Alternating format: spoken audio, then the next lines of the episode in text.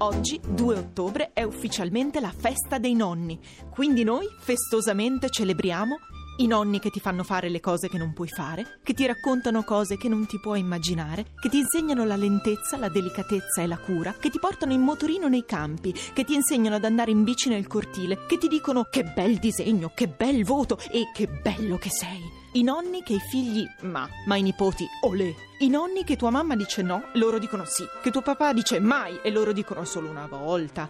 I nonni che la briscola non è solo un gioco, ma la vita sì. I nonni fanno cose che nessuno più sa fare, tipo rammendare le calze o aggiustare il rubinetto. I nonni che per Natale ti regalano 10 euro, che sono 20.000 lire. I nonni che ti ascoltano con l'apparecchio, che ti guardano con gli occhiali, ma capiscono tutto e anche di più.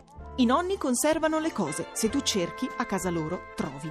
I nonni che quando non c'è la mamma, quando non c'è il papà, quando non ci sono gli zii e i cugini e nemmeno gli amici, loro ci sono, felici. I nonni che imparano a usare il computer e quelli che lo usano meglio di te, quelli che l'inglese no, un po' di francese sì e il dialetto «Sunt il più sebrat de tuc». I nonni che hanno bisogno di aiuto, quelli che tornano bambini e quelli che bambini non hanno potuto esserlo, i nonni che si fanno belli e quelli che ancora oggi si baciano con la lingua. Ma no, dai, nonno, beh! I nonni che non sanno chi è Lady Gaga, ma sono i migliori amici di Don Luigi. I nonni che sono il futuro. I nonni, fortunati chi li ha, e per chi non li ha ci sono i nonni da adottare o da rubare. Quindi, cari ladri di nonni, approfittiamone.